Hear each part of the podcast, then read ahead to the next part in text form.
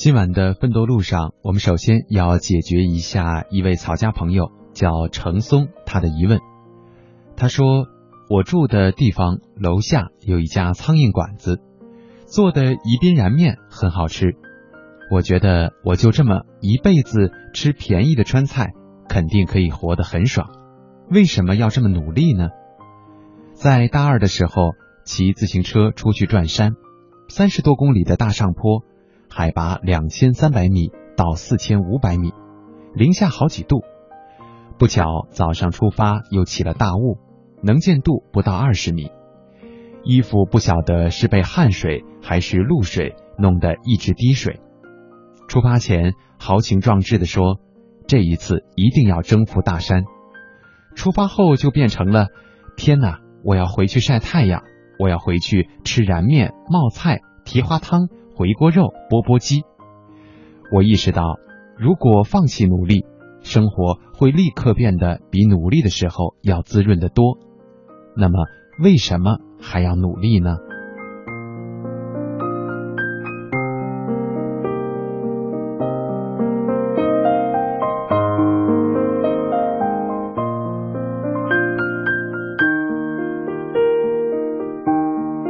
我想先反问一个问题。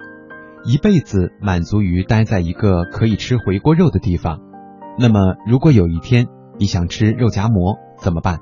你想吃锅包肉怎么办呢？再说爬山的事儿，虽然有可能爬上去了被高原反应弄成了傻瓜，但是爬着爬着，大雾一下子像幕布一样散开，蓝天突然盖过来，你就傻兮兮的站在那里，看着云海和雪山自己跳出来。横在你面前，那种感觉是在山脚之下感受不到的吧？王安石曾经说：“世之雄伟瑰怪，非常之观，常在于险远；而人之所以罕至焉，故非有志者不能至也。”加倍的努力，不是为了获得成功，不是为了超越别人，只是想去体验一个更大的世界。所以在今天晚上。青青草有约，奋斗路上，我们就来一起聊一聊，那么多的安逸，我为什么要努力呢？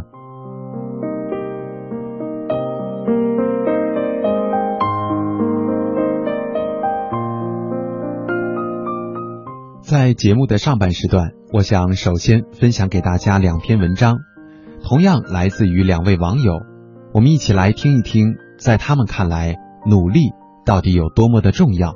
为什么他们要努力？首先，这位名字叫做庄谦。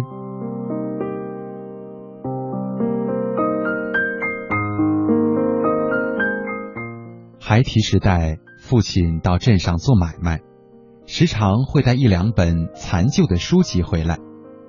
我家祖上算是有着一些文化积淀，但是在一个特殊的年代，很多书籍全被毁坏了。到我出生那时，已经寥寥无几。而后来接着十年的文革，原本幸存不多的书籍，父亲也把它们都烧了。父亲是受过教育的人，记忆深刻的是，从小他便会和我讲一些让人惊奇神往的故事：北冥、黑水、尧舜、精卫填海。我觉得父亲很好，比我知道的其他所有长辈都好。在他的讲述之下，我拥有多出来的一个世界。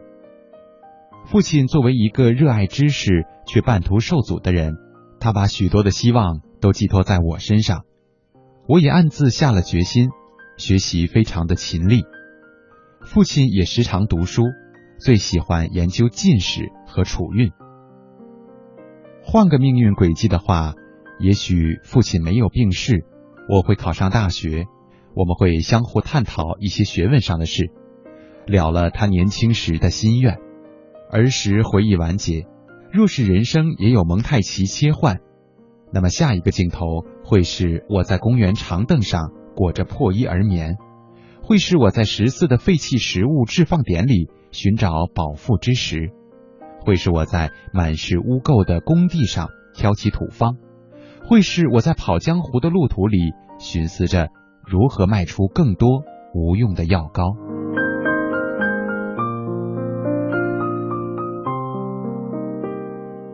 我这样说是因为有一段时间里我是不相信人生有意义的生而在世没有方向没有目标没有未来只是身为动物有着对生存的原始兽性在支撑着我吃饭找饭。我不信任价值不信任意义不信任任何玄乎的形而上的东西。那段时间里，我如同一个破布娃娃。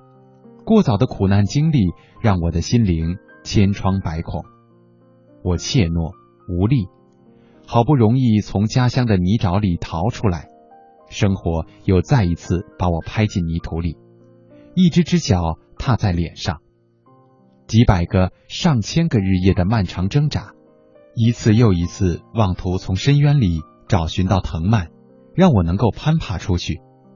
也许藤蔓是有。可是我没有气力，我像果戈里笔下的魂灵，空洞无力，被生活推着前行。终归，我从那个状态里进进出出。终于有一天，我发现我完全挣脱了。我找寻着一种简单的叙述方式，来从纸上文字间演绎出我挣扎向上的经历。光是回忆就已经让人费力。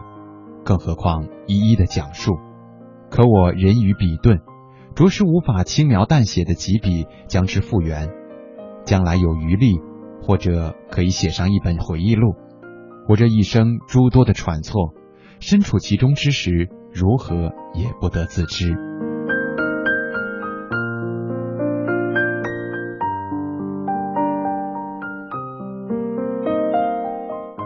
我大起大落三番四次，但我又后知后觉，直到不惑知天命之年，方才认清了一下自己的模样。但是我始终记得，到了某个节点，我便会跳出来，狠狠的扇自己几个耳光。这便是关于先父的点滴记忆，关于我年少时在他身上习得的对于知识的坚守。人这一生为何要努力？除了饱腹暖身，还要继承薪火。我并不在意所处地位之优贱，所食口粮之精操，但是我会遗憾，我无法思考，无法用言语、用文字将祖父传之于父亲，父亲又教会我的对于知识的渴求，对于正义的坚守，对于灵性的思考，在经由我教于我的后辈。所以，如果我不努力，那么也许什么苦难都得不到见证吧。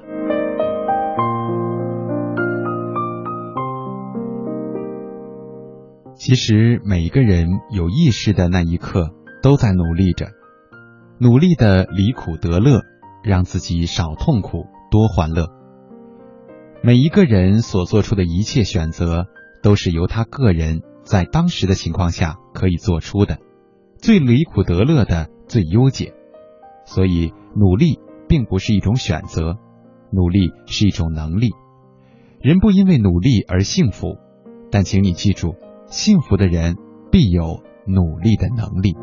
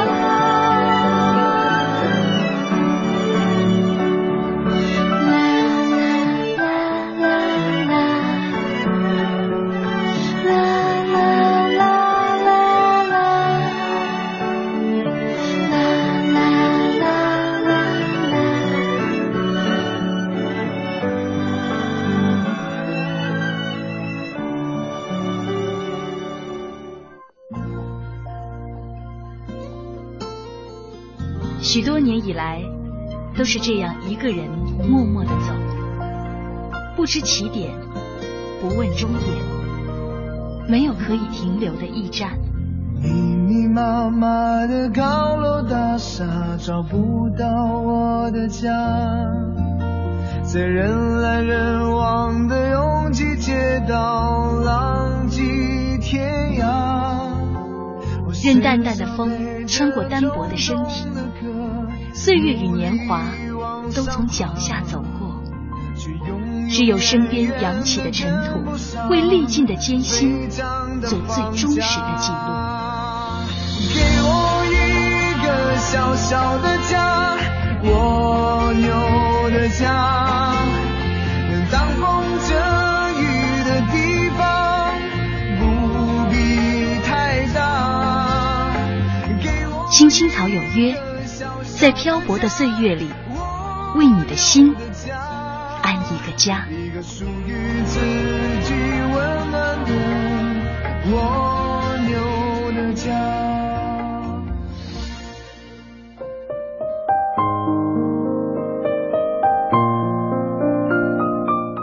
这里是正在直播的中央人民广播电台华夏之声《青青草有约》，大家晚上好，我是李银。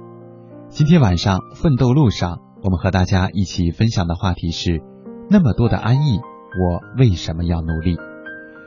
在刚刚的时段当中呢，我给大家讲述了一篇来自于庄谦的文章，而在上半段接下来的时间当中，我们将会再听到另外一位朋友叫孙晓，他对于自己为什么要努力所阐述的理由。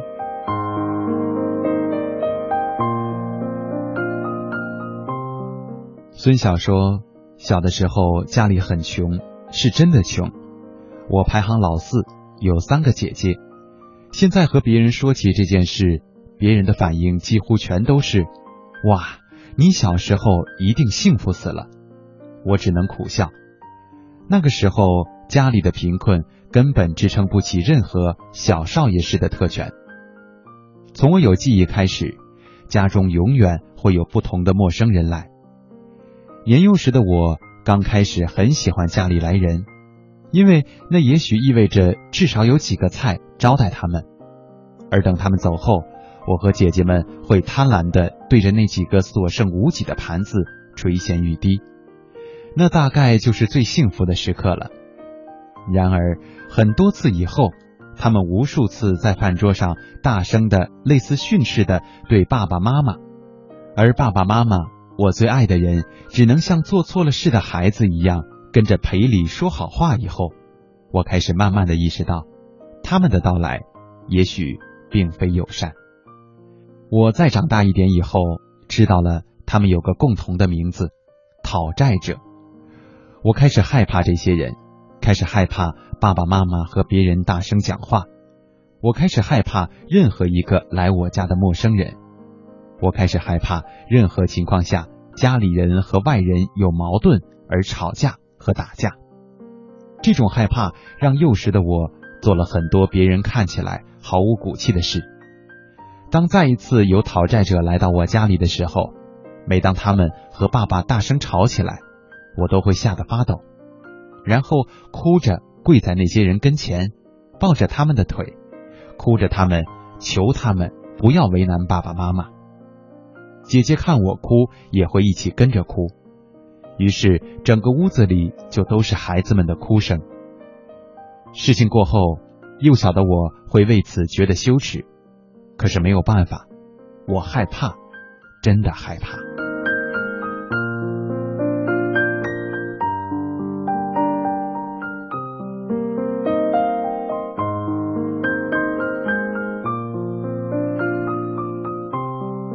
有一次，我还是浑身发抖，哭着跪在一个中年人面前，他一脚蹬开了我，爸爸和他打了起来，我哭得更凶。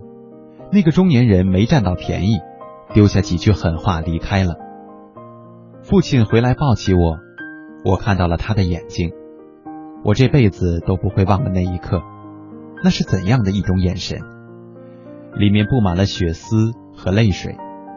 我以为那个男人。把爸爸打哭了，于是我伸出手替爸爸擦眼睛。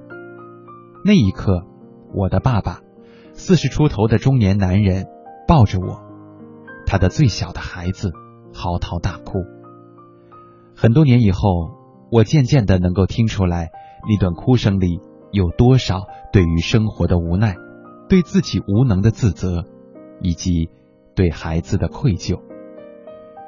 也因为穷。妈妈不得不抛下我们，自己去南京打工。说是打工，其实就是捡破烂。每天背着蛇皮袋子走几十公里的路，在城市的各个垃圾堆里翻寻塑料瓶子、易拉罐、硬纸板。妈妈晕车，所以每次坐长途汽车对她而言都像是到鬼门关走了一趟那么难受。但是她还是每两个月都会回来一次。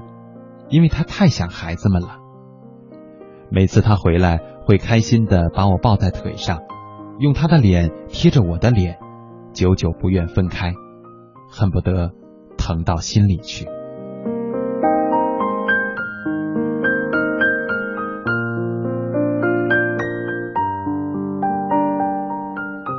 前些日子寒假回家，去小姨家串门，和小姨聊起了妈妈。小姨说。有一年夏天，妈妈从南京刚回来，小姨看到她满脸都是小红点儿，焦急的问她脸上起的是什么。妈妈说哪是起的什么呀，是蚊子咬的。我听到这里就哭了。妈妈没上过一天学，她一辈子都在那个村庄里生儿育女，生活的困苦剥夺了她所有作为女人的哪怕一点点自私，全都给了孩子们。为了我们几个孩子，自己吃了那么多的苦，直到他因病去世。那一年我十五岁，今年我二十三岁了，大学毕业，在飞行学院学开飞机。我写下这些，不是为了向谁诉说我的苦难，我家庭的苦难，而只是想说，朋友们，当你们能够坐在咖啡厅里点杯咖啡，打开电脑。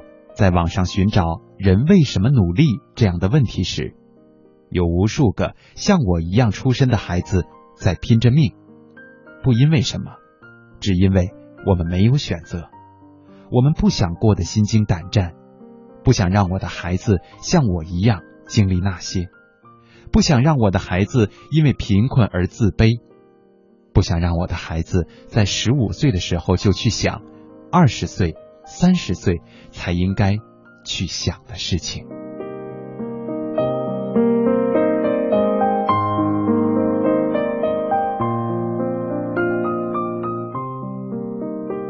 努力是为了满足欲望，也是为了一份踏实感。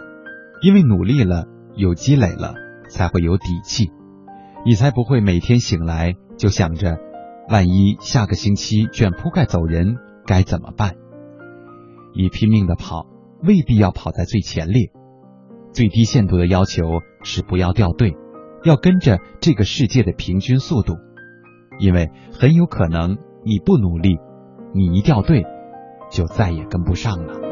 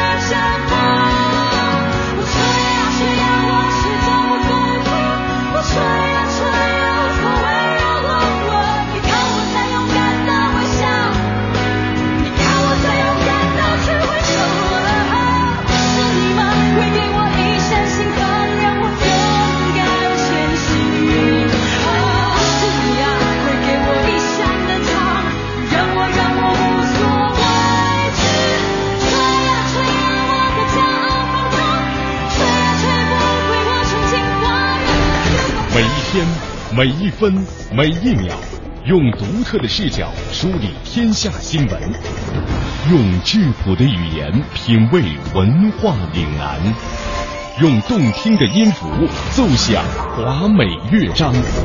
听新闻，品文化。这里是 FM 八十七点八，一零四点九，AM 一二一五，中央人民广播电台华夏之声。权威迅捷的新闻资讯，评说新闻中的道理，丰富实用的生活信息，与您同行，悦耳动听的美妙音乐，给你好听。欢迎登录各大手机软件应用商店，搜索“华夏之声”或“香港之声”，您就可以下载到软件，实时收听，随时点播《华夏之声》、《香港之声》节目。华夏之声、香港之声手机 App 为您提供高质量的听觉享受，打造收听广播的完美体验。大家好，我是冯远征。快过年了，大家都急着回家团圆。这几年每到临近春节，在南方就会出现一支摩托车返乡的铁骑大军，浩浩荡荡，甚是壮观。在这儿，我给大家提个醒：摩托车安全系数低，可得多加小心。出发前要先检查好车况，机油、轮胎、车灯、刹车、链条等都没有问题了才能出发。摩托车比汽车稳定性差，所以骑行时要集中精力，不能超速。如果遇到恶劣天气，就等天气转好再走。还有，过年回家免不了要给家人捎带一些礼物，但骑摩托车就别带太多了，尤其是超高超宽的东西。其实，父母最大的心愿就是家人团圆，咱们平安回家就是给父母最大的礼物。我是冯远征，我在国家应急广播提醒您：摩托返乡要安全，谨慎驾驶保平安。中央人民广播电台联合香港青年交流促进联会精彩呈现《梦想舞台二零一六》，为你的梦想加油助力。即日起至四月十七日，分享你的梦想故事，角逐共十四万港币的圆梦启动金。让我们为你的梦想筑起平台，为你找到逐梦的同行者，为我们的梦想注入生命力。详情请登录央广网，三 w 到 cnr 到 cn。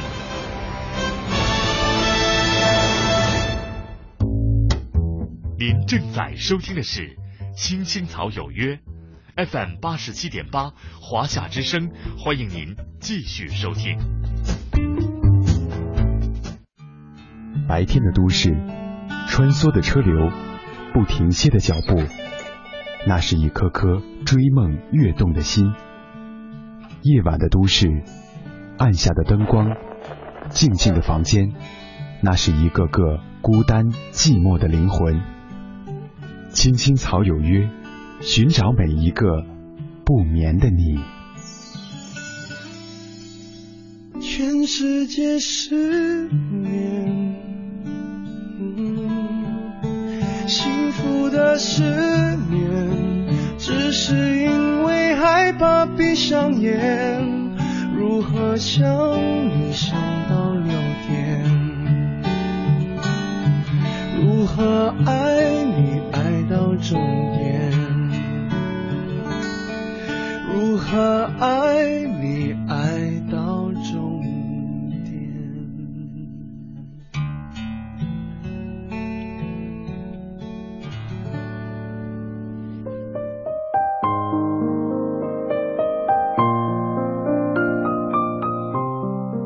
这里是中央人民广播电台华夏之声《青青草有约》，大家晚上好，我是李岩，感谢大家在每天的倒数第二个小时准时的聆听和陪伴。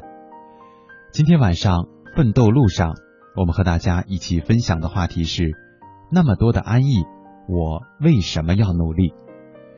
在节目的上半时段，我们听过了庄谦和孙晓所讲述的关于自己的故事。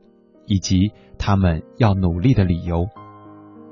听过了这些理由，希望在接下来的时间，我能够告诉你该怎么努力。不要忽视每一天的作用，那些安逸的生活只会让你放弃前进的想法，失去追寻梦想的动力。珍视每一天那些微小的努力，日子久了就会给你不一样的世界。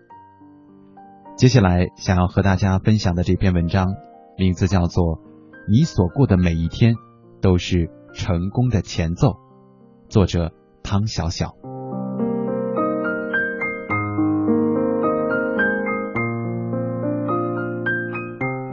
第一个故事，保安的故事听过很多，但是这一个还是让人很动容，因为他不是新闻上的，而是住在我身边的。他是我们这个小区的保安。二十几岁的样子，高高瘦瘦的，话不多，见到人只是羞涩的一笑。我们都叫他小蔡。小蔡整天把一个智能手机抱在手里，不是和谁在煲电话粥，也不是在玩游戏、看电影，而是一天到晚听音乐，而且还喜欢单曲循环。一首歌，昨天在听，今天在听，明天还在听。小区里不知道他名字的人有时提起他，会说那个喜欢听歌的小伙子。年轻人嘛，喜欢音乐也很正常。虽然他有些过了头，但是这爱好无伤大雅，也就没有人说什么。很多次从小区门口走过，我总看到小蔡坐在保安室里，有时拿着笔在刷刷的写着什么，有的时候拖着腮帮子，一副拼命思考的样子；有时候索性抱着一个笔记本发呆。别的保安没事的时候都聚在一起闲聊。却一次也没有看到过他的身影。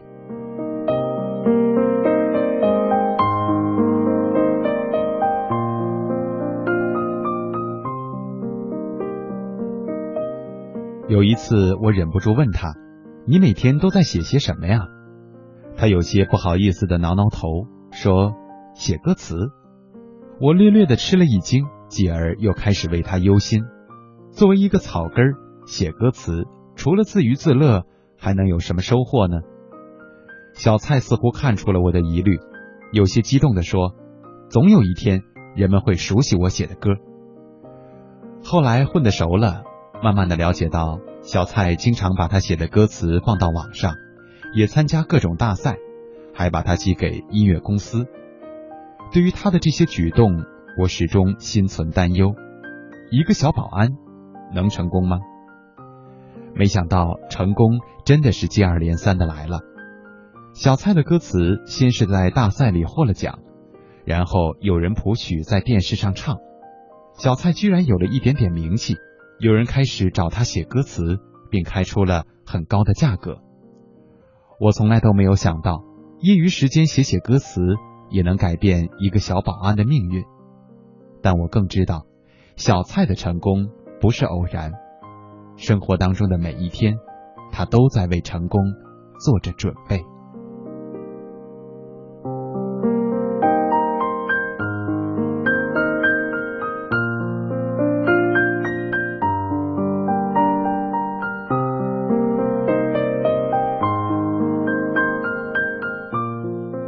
二个故事，同学小雅有个梦想，就是希望将来可以当空姐。对于这个梦想，我没什么可说的。小雅是普通人家的女孩，长得也不是倾国倾城，更没有在航空公司上班的亲戚朋友，想当空姐谈何容易呀！但是小雅执着的坚持，她每天把背挺得直直的，坐凳子只坐三分之一。她说这是时刻保持优雅状态。他每天坚持锻炼，跑步，做仰卧起坐。他说：“这是为了将来体检的时候身体达标。”他坚持节食，无论多么爱吃的东西都只吃规定的量。晚上不管多饿都不吃夜宵。他说：“这是保持身材，将来好在众多人当中脱颖而出。”阑尾发炎，医生说要做手术。小雅听说过，做过手术就不能当空姐，就说什么都不肯做。坚持打针吃药，把一家人急得不行，这样多危险呀！但她硬是挺了过来。小雅了解到，想要做空姐，最好的方法就是上空乘学校。别的同学还忙着应付老师的时候，他已经锁定了将来要上的那所学校。为了高考的时候达到那个分数，他每天埋在书山题海里，一刻也不松懈。这样的努力，终于让他如愿考上了自己想上的那所学校。两年学下来，到了实习期，有航空公司到学校招聘。实习期待遇比较差，而且上班的地点离家千里之遥，很多同学都不重视。小雅却第一时间报了名，并且积极的做着各种面试准备。这么多年的坚持，始终没有白费。面试的时候，他脱颖而出，成为了一名真正的空姐。虽然是实习，他却处处严格要求自己，每件事都做得极为认真。一年之后，终于和公司正式签约，实现了自己的梦想。很多人都羡慕小雅的好运，说一个普通的女子居然这么轻松的就做了空姐。可是有几个人知道？生活中的每一天，小雅都在为成功做着准备，做着日复一日的积累，才终于换来了眼前的光明。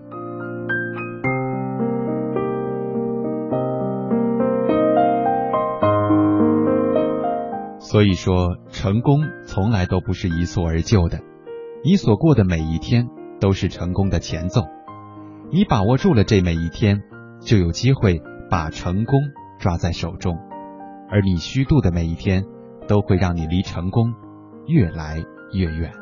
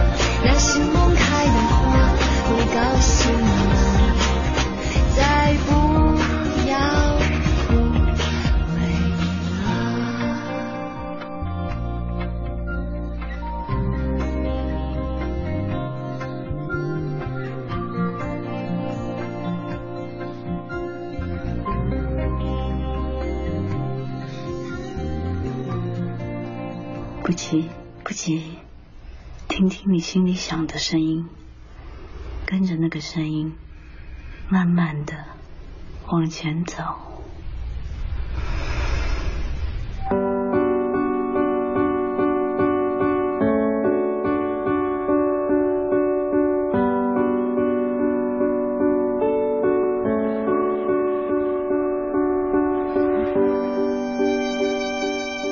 如今的你，还有梦想吗？你还在为梦想而努力吗？如果梦想注定无法实现，你还会坚持吗？我们一直以为自己对梦想的坚持很纯粹，即使无法实现，它也会潜藏在我们内心的深处。它带给我们的每一种情绪，都会成为人生的一部分，无怨无悔。却不知道从哪一天开始，梦想并没有消失，它开始有些无关紧要，因为它追不上我们人生的脚步，它落在了人生队伍的后段。我们曾经以为蝴蝶飞不过沧海，是蝴蝶没有飞过沧海的勇气。多年以后，我们才发现，原来沧海之于蝴蝶，不是一片汪洋，而是心中迟来的等待。这等待经历时光的打磨，它曾藏在乌云之中，也曾躲在逆光的光晕里。它是我们心中。最深处的召唤。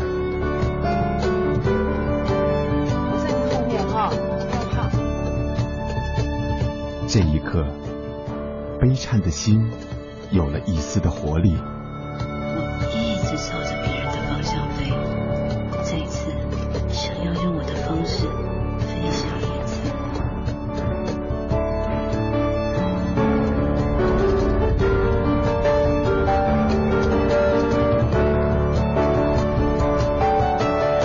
在生命之中，谁都会遇到逆光的时刻，但是不要忘记，那不过是换了一个角度而已。在坚持梦想的路上，我们都该做到，即使逆光，也要飞翔。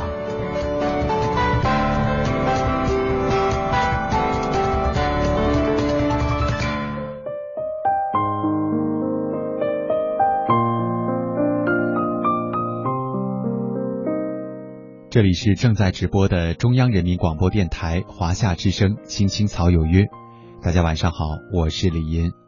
在今天的节目当中，我们和大家一起分享的话题是：那么多的安逸，你为什么要努力？刚刚我们说过了，在每一天的生活当中，只要你在努力着，这都是成功的前奏。如果你放松了对于自己的要求，很有可能就会比别人差出很远。当然，也要建议大家确定了努力的方向之后，还要记住这一点：在学习生活当中，为了能够让自己更强，很多人都只会做加法，往自己的身上加很多的条件。可是你知道吗？很多成功人士都是擅长做减法的。比如说，有一位画家擅长做减法，他就是毕加索。毕加索一生当中酷爱画牛，年轻的时候他画的牛就已经栩栩如生、跃然纸上了。曾经有一次，毕加索在田间画牛，一头黄牛也正在田间吃草。牛看见画中之牛，瞪大了眼睛，盯了片刻，竟然落荒而逃。从此，毕加索被人称之为“牛人”。后来，毕加索画的牛越来越简练。筋骨凸显，比比精湛。到了老年的时候，他画的牛只有寥寥数笔，把皮毛、血肉全都剪去了，只剩下了一副骨架。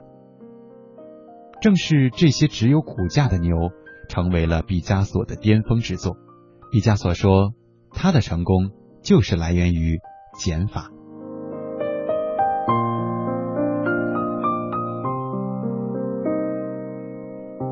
有一位企业家也擅长做减法，他叫乔布斯。一九九七年，乔布斯在阔别十二年之后重返苹果公司之时，苹果公司正陷入严重的危机。他召集高管开会，问道：“跟我说说这个地方到底出了什么问题？”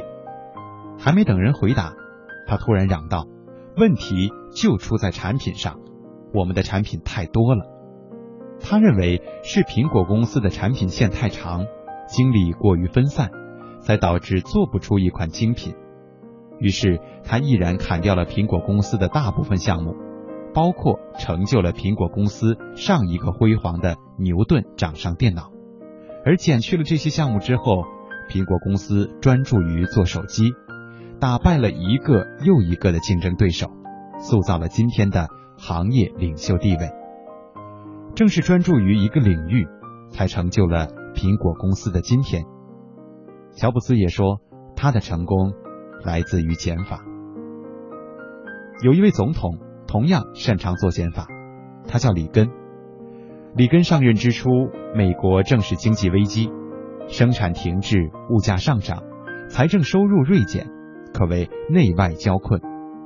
没有人想到，里根出的第一招竟然是降税，第二招是减少政府审批项目，第三招是削减政府职能。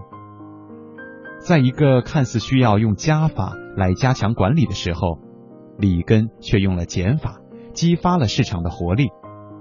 从此，美国的经济进入到了新一轮的腾飞。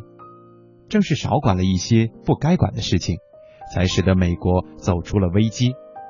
同样，他的成功也来自于减法。